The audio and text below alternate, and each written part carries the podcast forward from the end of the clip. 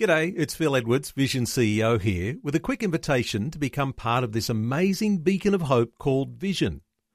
Together we can put our love into action to help people of all kinds build or rebuild their lives on the truth of God. Please consider the part you can play during our upcoming Visionathon appeal, remembering that it's your support that makes Vision possible, including this podcast. Life, culture, and current events from a biblical perspective. 2020 on Vision. We all know that in these modern times there are pressures on this generation that are causing all sorts of anxieties and depression. We often talk about effects on children or teenagers, marriages, and workers, but what might be happening to the leaders in our local churches? We might not appreciate it if we're not so close to the ministry activity and decision making practices in our local church. But pastors often carry a huge responsibility. It might appear that many pastors hide their own dark times while navigating a very high pressure world. Blue Mountains based pastor and author David Barter has written a new book. It's entitled A Better Way He's been transparent, sharing his own emotional journey through anxiety, depression, and even burnout. Our opportunity today for an insight into the high pressure world that an increasing number of pastors face within ministry life. David Barter, a special welcome along to 2020. Hi, Neil. Thanks for having me today. David, your book really is uh, it's telling your own story or you're interweaving your own story into the way that you're discussing in your book called A Better Way. I wonder if we might start with your story because you've been dealing with bouts of depression for decades now. Yeah, yeah, I have. So I've had a 27 year journey with uh, depression and anxiety. Started when I was a teenager um, you know, varying reasons why that started and uh, pressures from uh, my my childhood and whatnot. But uh, here's our 27 year journey through through trying to navigate that, learning how to find freedom from that. Uh, I think, um, you know, I, I, became a Christian 18 years ago and uh, still struggling with all that. Got into ministry, became a pastor. Um, I've been in ministry for about 16 years now.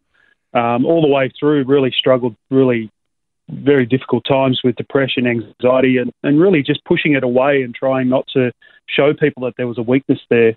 Um, you know, I've had I've had probably three major breakdowns that I can recall. One was lasted about a day, and I pushed it so deep that uh, I just pushed it down so deep and ignored it that it, it sort of went away for a couple of years. But after about two years, it reared its head again, and um, it was a my second breakdown would have been probably the most scariest moment of my life. Honestly, everything was uh, different within 24 hours, I went from being on the top of the world to, uh, you know, basically a complete and utter mess and broken and couldn't control anything or make decisions, or I just lost the ability to to just do the normal things in life.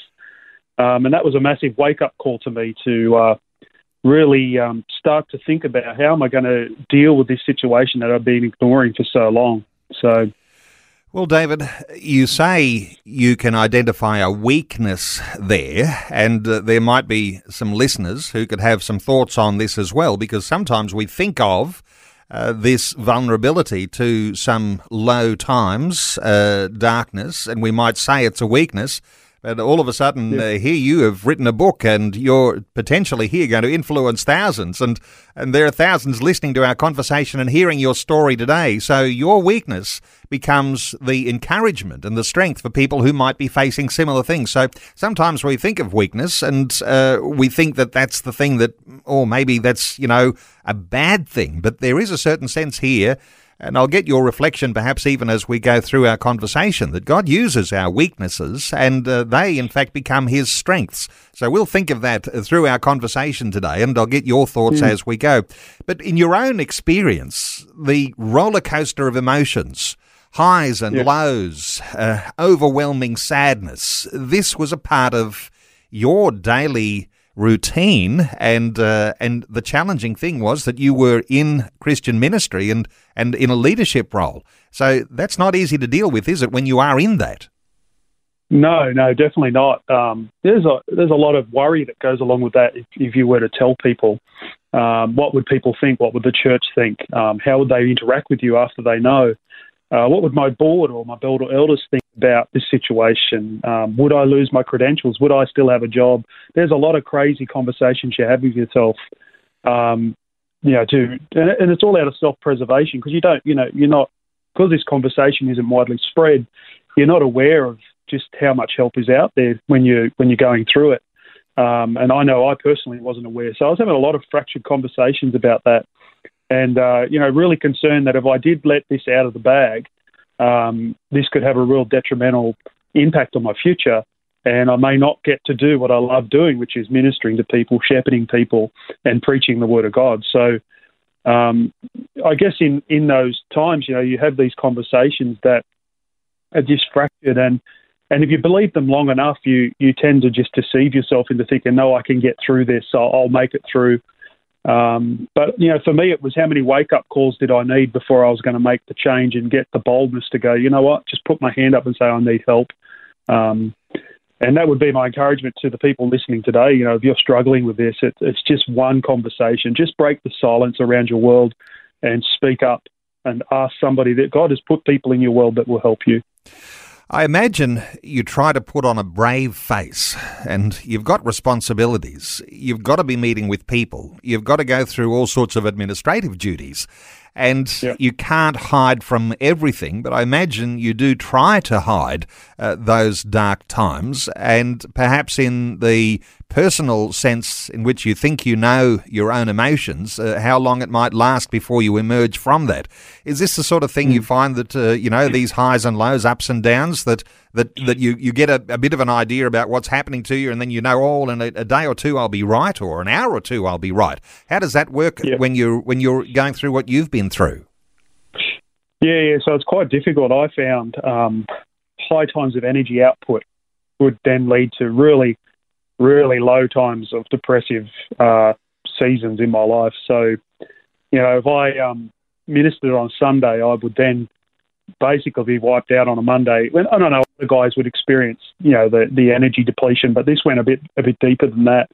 But it was a constant battle to uh, to continually, um, you know, cover that that weakness because I just felt like um, it was, you know, I had this. Um, I wrote in my book about Aurelio Paul when he talks about the thorn in his side, and and in the book I talked about how you know for a while I tried to make this my spiritual achievement, and that uh, somehow I just had to tolerate and put up with this situation um, because that was just like Paul. You know, it was my it was my thing. I had to grin and bear. But uh, you know, I've started to realise that that that's not the case, and um, that yeah, we can have these weird spiritual ideas and weird ideas what what that's all about. But reality is, God wants us to have freedom, and we have to start removing those masks and opening up about it.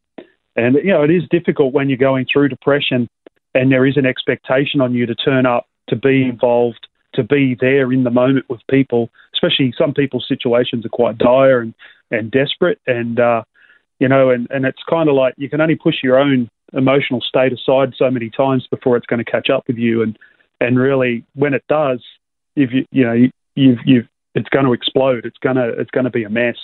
Um, so, but it, yeah, juggling those situations can be pretty difficult. So, this pursuit of uh, the freedom from, you know, some people call depression the black dog, or, uh, yeah. you know, you talk about issues like burnout uh, or having a breakdown, uh, being depressed and sometimes mm. that even leading to all sorts of moral failure, which I imagine uh, no doubt exacerbates uh, the issues that you're going through at the time. But while we're being very depressing about this, your book, A Better Way, actually lights a candle. It presents some hope here.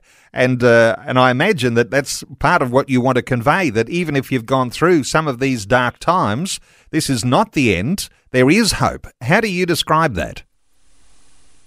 Oh well, hope was hope for me was found in in the the, uh, the revelation of who God really was. I struggled to understand who God was in those moments, even though I was a pastor. There were certain things about God I just didn't understand and I didn't know. And you know, when God revealed to me that He was my Father, and he started to talk to me about how a father interacts with a child.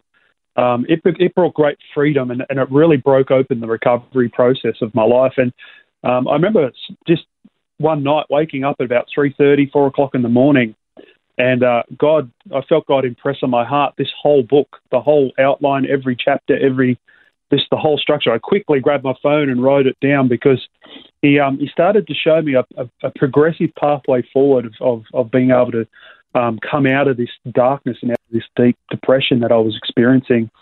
And um, but it all really started with that encounter with God, where He showed me that it was really important for me to understand who He was and how He was interacting with me. So I had a deep need on the inside for recognition and uh, and, a, and I lived in a performance culture. I wanted to be acknowledged, and that was all feeding into this this weird kind of world of um, just you know performing and putting on this show uh, in my Christian faith. And and until God really invaded that space and showed me that that you know it wasn't my place to do that, but he um, but to follow Him and let Him lead me into this recovery.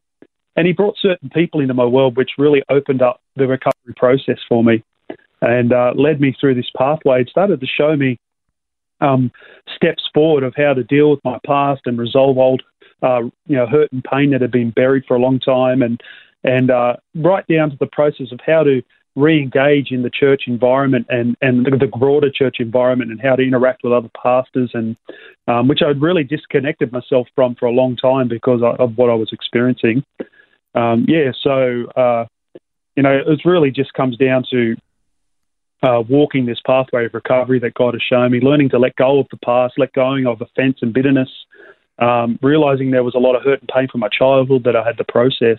And God has really brought a, a, lot, a lot of hope out of that. And, you know, like you said, even even today on this show, sharing my story, um, knowing that there are people listening that possibly could be struggling in the same boat and realizing and helping them realize hopefully that that you know it's this is not the end. This is the beginning for you. And um, you can get through it. It's possible. I have and god has shown me a way forward and he will show you a way forward as well in a sense, uh, there's a certain uh, focus that you've got. And of course, telling your own story of a pastor going through these times of anxiety and breakdown uh, the idea that sometimes those who are not pastors uh, may benefit from this sort of story insofar as there's a typical way I suspect that a lot of people think of their pastor because a lot of people are immersed in their own difficulties and they think that the pastor is bulletproof and uh, that Mr. Perfection or Mrs. Perfection uh, up on the platform uh, behind the pulpit uh, has it all together in every moment. But that's not necessarily the case.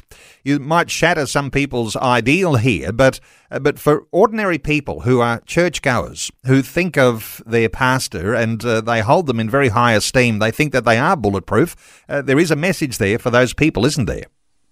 Oh, definitely. Um, we're human like everybody else we are all rowing in the same boat, if you like, and um, it's called life. And uh, you know, if we don't look after ourselves properly and we're unaware of um, our own emotional state, any one of us, whether we're a pastor or a leader or just a congregational member, we're gonna, we will fall over and we will have moments where, um, you know, things won't be so good. And you know, I think I think it's a um, an image that needs to be shattered in the church that uh, pastors somehow are bulletproof, and um, you know, I, I, I understand the respect and honour that comes to a pastor, and of course I respect that myself and do that with my pastors. But um, I also understand that we're all in need of a saviour, and we're all in need of Christ in our life. And um, you know, I, I feel for the pastors that you know, and I was one of them that feels like you have to put on a facade in a church because you don't want to let people down. But I think if we can start this conversation around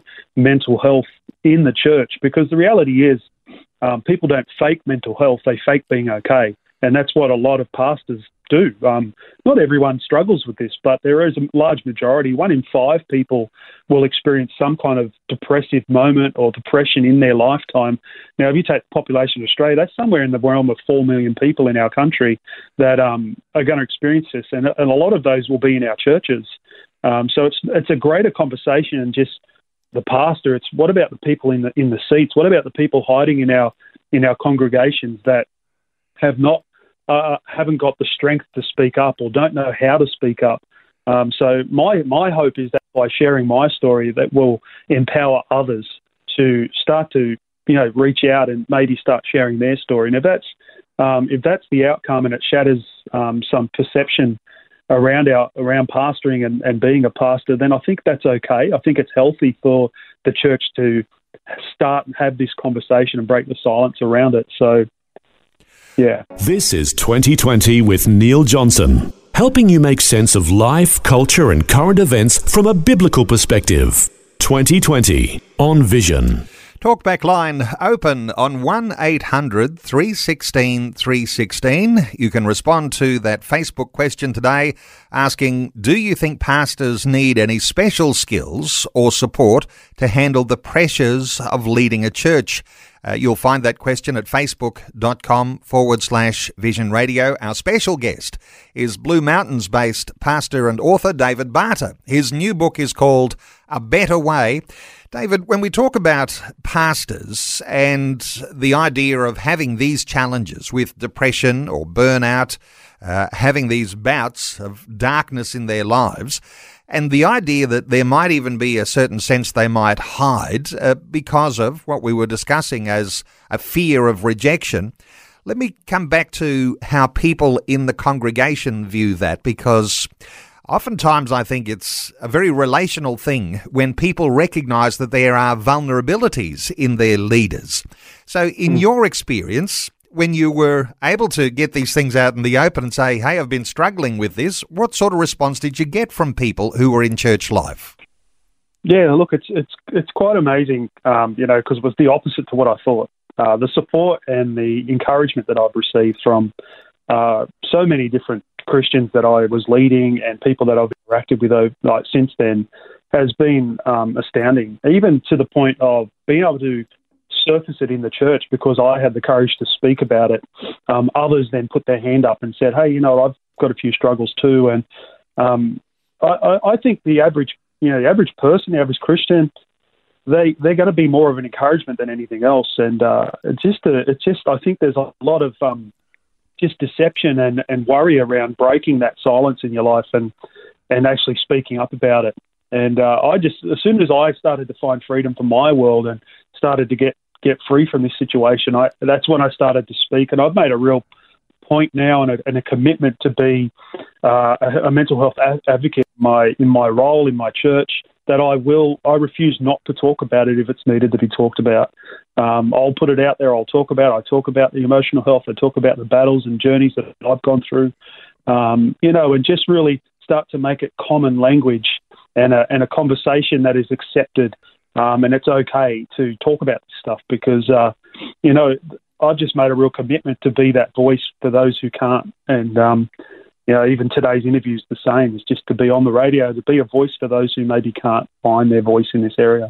Wonderful stuff. You know, uh, there's all sorts of different levels, aren't there, of uh, mental mm-hmm. health. And sometimes, if you're going through some mental health challenges, they can be quite debilitating and you might not be able to perform your role at all.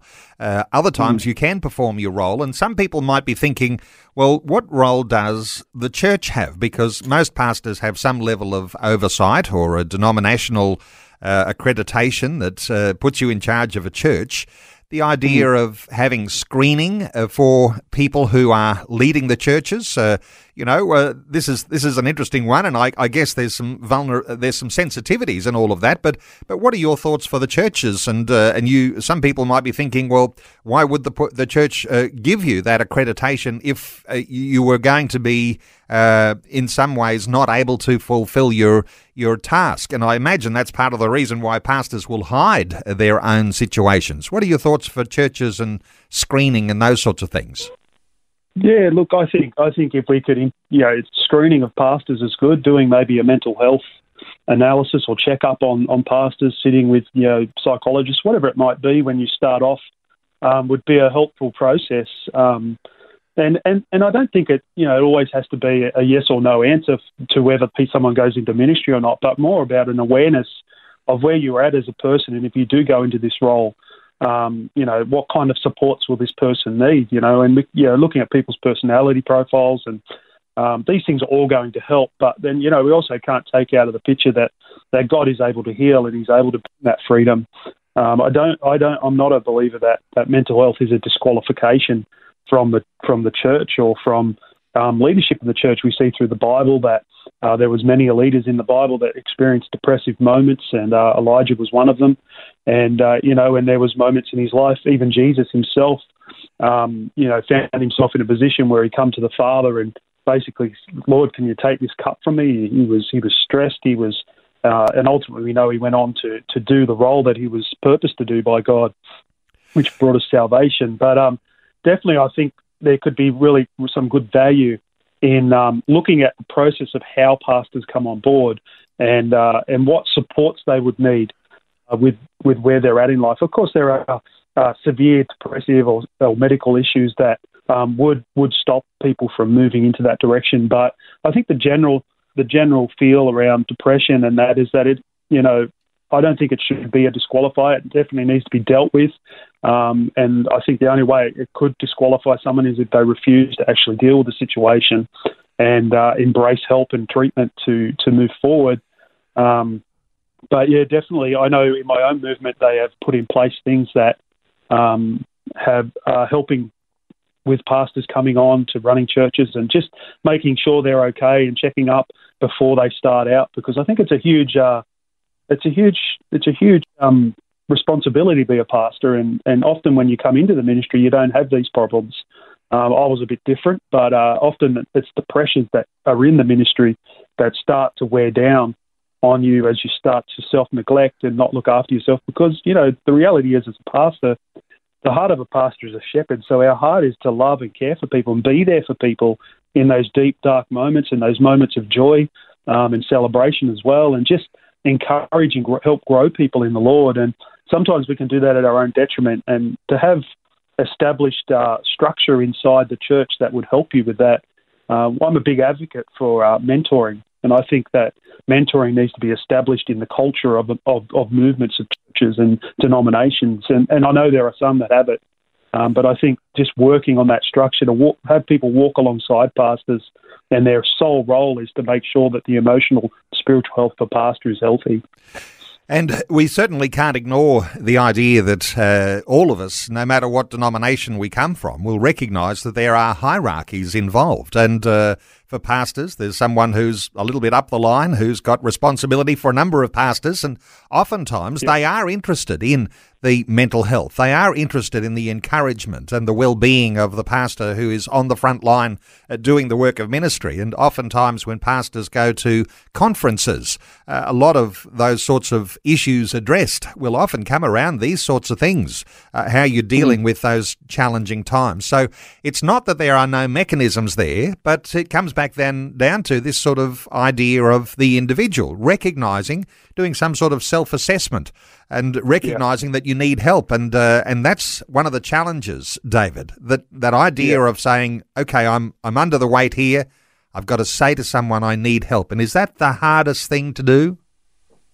I, I, I think so, yeah. And I think it's because um, you know we do have those worries about what what will happen, what will be said. Uh, will this will this be detrimental to my future?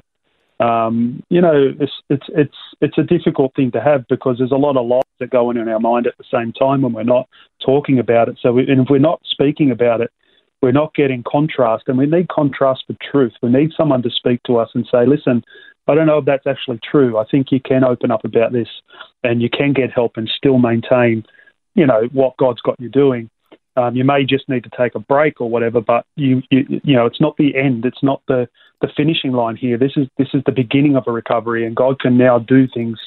Um, I think being in, um, you know, if we don't open up, we're, we're stuck in a cycle of just having conversations with ourselves and the influence of the of the devil, of course, speaking into our minds, trying to convince us as well that that we shouldn't open up because obviously his goal is destruction and he wants to destroy our lives. So, um, but it is hard to break that silence. It's uh, one you know, it's not like you can just tell anybody. It, it, you really need to find someone that is trusted in your world, um, someone that you trust. And, and it, you know, it could be your spouse, it could be another friend or a pastor or a leader in your world, or, you know, it could be your doctor. I don't, it doesn't really matter who it is.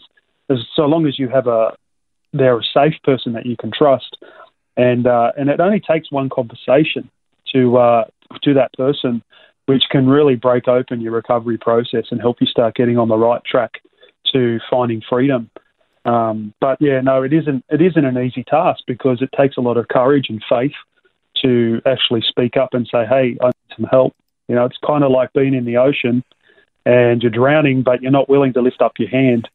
David, let's take a call from a listener. Uh, before we get underway and uh, take things a little deeper, Narelle is in Gordonvale in Queensland. Hello, Narelle. Thanks for waiting so patiently. Hello. That's okay. Um, I just um, I see the need here for because there's a lot of falling down of of leadership, and that brings me to the question: is many are called, but few are chosen. We can we can be appointed, but are we anointed by God? Um, the only the truth is ask God first, and that's it. Well, Narelle, uh, interesting insight there in that question uh, that might bring up uh, that idea that we mentioned a little while ago. Sometimes we think the pastor ought to be bulletproof, and uh, and sometimes actually it's encouraging that they're not. But let's get a thought or two from David. All David, I wanted to say too is that with um, with the pastor being so um, battered in in the battle of the for glory, um, um, they get so depleted that the flock end up following the the shepherd, and next minute the flock is down with the shepherd.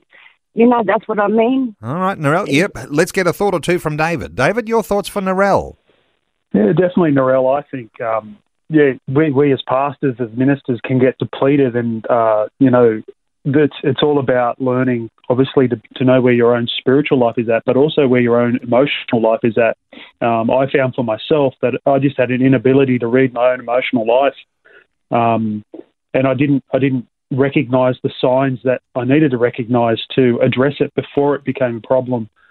Um, because emotional intelligence takes time to learn. It's not something, um, you know, it's not, it's not something we just pick up and uh, uh, just because we're in ministry, we somehow are aware of it. Um, because you know we've all lived our life and have had our ups and downs, and a lot of emotional intelligence comes out of experience and a willingness to embrace the lessons that are there. But um, yes, well, I think we do need to be careful as pastors if we are going through this that we um, that that we can easily impact the church in a negative way if we're not careful. Um, and you know, fortunately for me, I had ended up having the right people around me that could help me with that. Um, and I do think the churches are more, more versatile sometimes than we think, and are more flexible and are able to embrace that their pastors do need help as well. Um, but yeah, very good point. I think the calling of God is is is a is a big thing, and, and the anointing of God is important.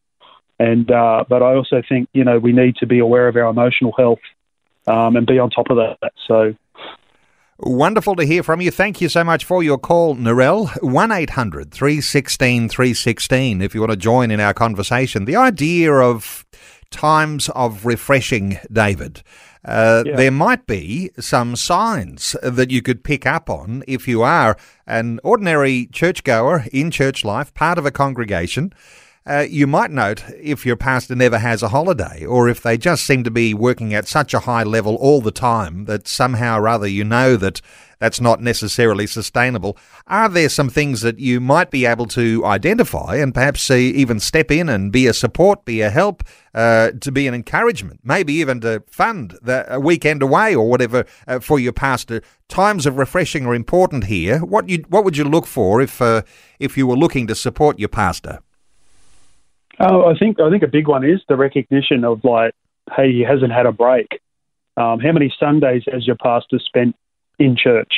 Um, because I think that's a telltale sign on um, on whether he's had a break or not. If he's there every Sunday of the year, then you know um, if you're a congregational member or, or a leader in the church or a board member, you could um, recognise that, and that'll be a telltale sign to say, hey, something's not right here, we need to make sure that our pastors are, are getting getting rest and help.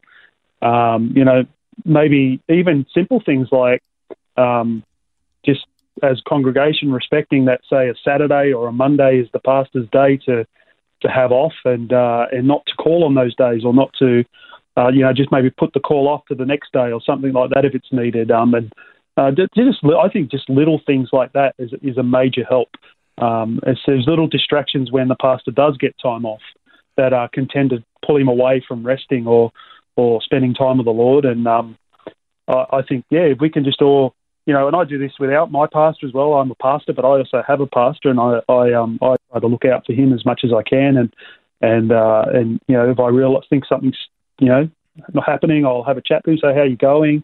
Um, I think just asking those questions: How are you? How's your family? Is there anything you need? Um, are you getting enough rest? I just maybe we don't ask the questions enough, or um, because you know, like you said before, Neil, um, pastors can seem to look bulletproof, and and and we we we we're very good at um, you know presenting to do what we need to do, and uh, sometimes I think just having people around you in the church just to you know give you some encouragement and some support sometimes is really helpful. You know, what comes to mind, and uh, just mindful that there's lots of people listening to our conversation today, David, uh, in smaller country towns, uh, rural communities, uh, people in the big cities too listening to our conversation, but some people in those smaller country towns, and I'm just mindful that sometimes uh, the pastor has some under shepherds, uh, people who carry that weight of responsibility in caring for some of the challenging things that are going on in church life, in the families and the lives of individuals. But in yeah. rural communities, oftentimes there's just one leader and they carry the weight of all of that together. And so, is there, do you think, a particular vulnerability for people who are in uh, in smaller communities where there is only one leader, one pastor in charge? Yeah, yeah, definitely. Um, I think that that goes on smaller community. I think that's small church in itself. Um, churches that are smaller tend to only have one pastor. Um, and I think as a pastor in a situation like that, just having healthy boundaries is help, really helpful, just to make sure that you do get the time that you need with your family, with your marriage, um, you know, to have that downtime, that rest time, that, that Sabbath time. Um, yeah, and, but I also think it's an education of the church that, that, that the church and the pastors, the leadership work together to resolve some of these issues and, and have those conversations. Once again, I think a lot of it comes out of um, just not talking about it, not communicating, and not sort of finding a healthy way forward that will work for everybody. Um, so, and I think I think that is I, my heart my heart goes off to the small church pastor in in the in those communities that you know can sometimes often be run off off their feet because you know there's a lot of responsibility in a in a in a large area um, that he may be looking after. Um, but I would encourage a pastor like that to to just think through and uh, put in some good boundaries um, and communicate those boundaries in a good way to help people understand, you know, that, that there's boundaries for a reason. So Taking calls 1 800 316 316 to join in our conversation today. Let's hear from David in Perth. Hello, David. Welcome along. Yes, good morning to both of you. I hope you're feeling well this morning. Very well, David. What are your thoughts for our conversation? Two points. Um, I came from a very uh, difficult situation in a, a mega church in Queensland, Mansfield. Um, their pastor had been caught for um, infidelity with his secretary. Um, that sort of filtered down through all the um, oversight and uh, a part of the Bible College. And um, I was in the Bible College, and they um, sort of didn't allow people to get married because of this. Um, it sort of had some sort of onward effect, and so there was some very serious problems uh, with these um, decisions because of their pastor who had committed these sort of. Uh, um, David, you're getting into uh, some uh, some more personal things and aligning those with a church. I think the point we could pick up on here, though, is. Uh, that when there are churches and when there are some issues, uh, and uh, I think you're referring more here to moral failure, which may have a connection to some mental health issues, and more than likely there is some sort of connection with the pressures in there. Uh, but your thoughts here, David, for uh, the David who's in Perth, about what happens when there is. Uh, when these things go unattended, and if there are things that are allowed to get out of control, it does affect the broader congregation, and it can actually cause some people to lose their faith. What are your thoughts here, yeah. David? Yeah, well, firstly, I just want to say I'm really sorry you've experienced that, David. And uh, you know, it's it's a terrible thing to have to walk through and experience. Um, and unfortunately, this is a story that goes on and on, isn't it, um, in church life?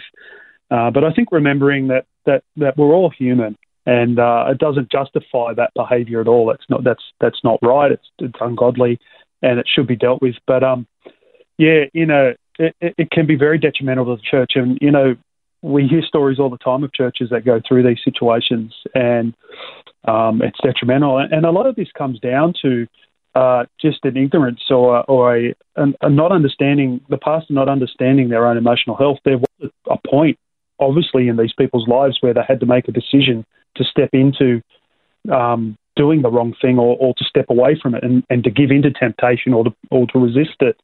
And uh, you know, um, I think that's where self reflection and learning to um, be emotionally healthy comes into play. Um, because you know, sadly, some of these guys, might, I, I feel for some of the, the guys that have done this as well, um, because you know they they have, and and often a lot of them feel later just how much damage they've done in their own life, and and not to mention even the damage it's done to other people, and and it's a heartbreaking experience to see, um, and one that obviously on my heart, and hopefully what I can do through what I've written and and, and, and the advocacy that I'm doing for mental health and just getting involved in can help some of these people that maybe are at the beginning of this stage of struggling with this to be able to really turn a corner away from it. And, you know, um, hopefully I can be a positive influence in that arena. So.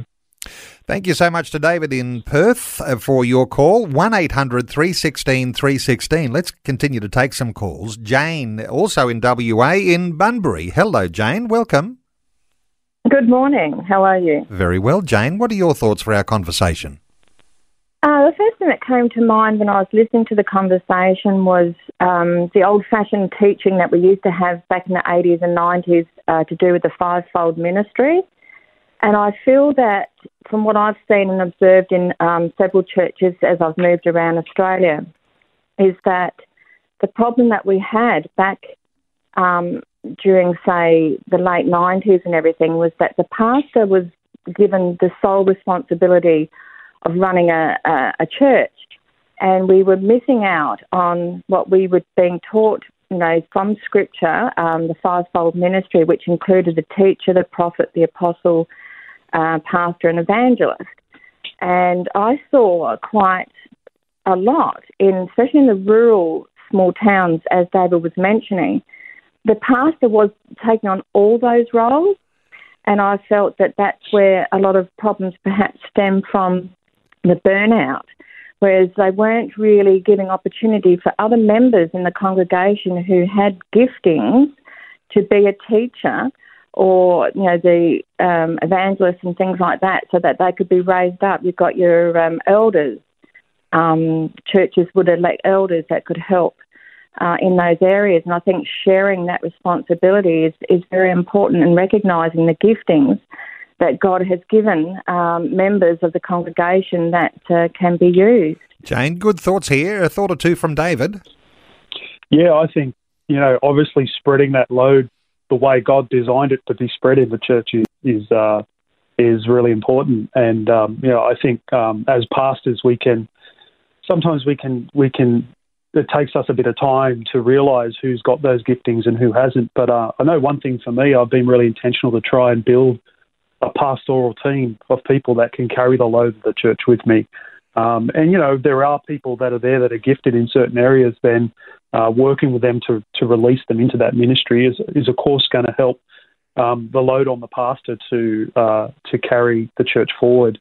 Um, so yeah, no, great, valuable um, input there.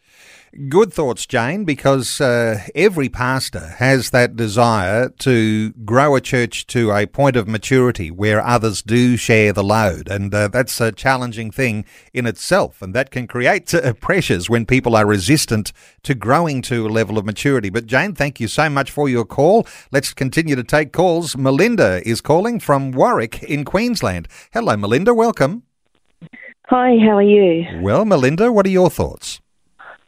Um, I know that um, in when you're, I've been in many different churches. I've been a Christian for a very long time, and I've been through many churches, big ones and small community churches. Um, I know of many pastors that uh, used to experience this. It was more like a job, and it's a high pressure job, and they have to juggle their family life. Their some a lot of pastors I know are working still. They've got a work life, a family life, and they're they're pastoring a, a church family. And I've got because I come in from childcare kind of background. We always say it takes a community. It takes a whole village to raise a child. It also takes a whole church village to raise the church village, to raise the child, the bride of Christ. And um, I know that um, if the pastors are in a small town, um, yeah, they can experience a lot of pressure, but um, it's enabling them to take that break, take their family on a holiday, um, have people being able to trust. They've got to learn to trust others in their church and that they're pastoring and hand on those some of those things to like um, spread the load, basically. Absolutely so, right, Melinda. And, and uh, it's like a pastor has to be the jack of all trades, and uh, almost uh, literally uh, jack of all trades when you're talking about being the leader, being the theological guide, the preacher, the administrator, oftentimes the property developer uh, and maintainer. Uh, those sorts of things really, really challenging, and there is very high pressure on so many pastors. Uh, David, your thoughts for Melinda? Yeah, you're completely right. Um, you know, the, I think the problem is in this and, and I don't know, like maybe history it's been like this too, but especially in this day and age, there's a huge expectation on the pastor to be able to cover multiple roles. And if you even just take the one role of compliance, um, so you're talking about child protection and safety and all that kind of stuff in the church, it is a beast of its own. Um, and, you know, in a small town community where there's, you know, one pastor running a church trying to manage, make sure the church is compliant with legislation to make sure our children are safe and, you know, that all the things fall into place so that the church can operate correctly, it is a big task. And um, I remember in my first church having to deal with all that, and, and it was overwhelming um, trying to stay on top of all that stuff. And it's so important that we find people in our churches that can help us um, in those areas. Melinda, thank you so much for your call. And uh, just to acknowledge some of the responses on Facebook today, uh, where the question I'm asking is Do you think pastors need any special skills or support to handle the pressures of leading a church? Uh, Trent says, due to governance requirements around laws, finances, fraud, a pastor not only needs to be a, have a theological degree, but they need qualifications in business and finance. Churches need to be registered as an entity, which means ACNC and other compliance matters need to be addressed. Add this to child protection like blue cards and uh, workplace safety. Don't get me wrong, God is the centre and the biggest help for a pastor, but they need a team of qualified people around them helping to make the wise decisions. Is it any wonder there, there are pressures on pastors? And uh, for those who might be a little old school, remembering church from the old days, uh, those things are no longer with us. There's a whole lot more pressure on pastors today. Your thoughts for uh, for those sorts of things that Trent is highlighting? Yeah, well, totally true, and I appreciate that that message. Actually, it's very true. The the pressures are, uh, are mounting, and there seems to change every year. More and more compliance, more and more expectation around you know, making sure financial deals situations are dealt with properly. And on top of all that, the preaching, the pastoring, the actual ministry of the church, which the pastor is actually called to. Um, often pastors come into the role and they're not they're not expecting to be called to administration. Their their, their heart is to minister and love people and reach people for Christ. So um, it seems to be a bit of a byproduct of the role that we have to you know have to deal with. So. Uh, time is running out. Uh, look, if we're coming back to uh, the sort of primary thing that you would love to communicate to listeners today, David? Uh, your book, yep. it's called A Better Way. You're telling your own story. It's been an emotional roller coaster the depression, the challenges, the breakdowns, uh, what people might need to understand, and how they can actually implement or make sure that that hope that they have within them uh, isn't extinguished because uh, you're still valuable and can go on to do great things. What's the thing that you'd love to leave with listeners? If I could leave one thing with the listeners today, it would be simply to break the silence and start the conversation at all levels in the church. let's start having this conversation on a more regular basis. For some places, it's already happening. For others, it's not, and it needs to. Um, my heart is to see this conversation go around our country uh, and wherever else it may need to go to to really start to get to highlight the struggle that people are going through and to value, um, you know, like one the, the one in the top three needs in the church at the moment. One of them is actually mental health, and um, so there's a lot of need out there. Um, but there just need, I feel there needs to be more conversations happening and starting to help people find the help that they need. Well, the local church is still the way. God puts a stake in the ground and says this is kingdom property, and uh, there's going to be leaders who are going to be raised up, and perhaps generation after generation of leaders who are going to be needed to reinforce uh, the issues around what we're talking about today. And uh, we take your point, David Barter, break the silence, and you're expressing that in your new book. It's called A Better Way, and there might be listeners who are thinking, I need to get that book. I need to get that book for my pastor.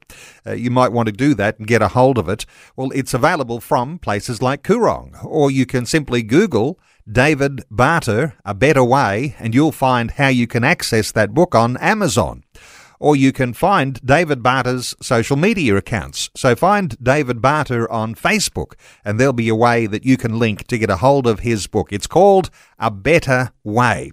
David is at present a campus pastor at the New Hope Church in the Blue Mountains. There is a website there for his church. It's called 3newhope.com.au. David Barter, just great getting your insights today. Thanks so much for being so vulnerable and so open and uh, to letting us all in to your world. Really appreciate your insights today on 2020. Yeah, thank you, Neil. Thanks for taking time to listen to this audio on demand from Vision Christian Media.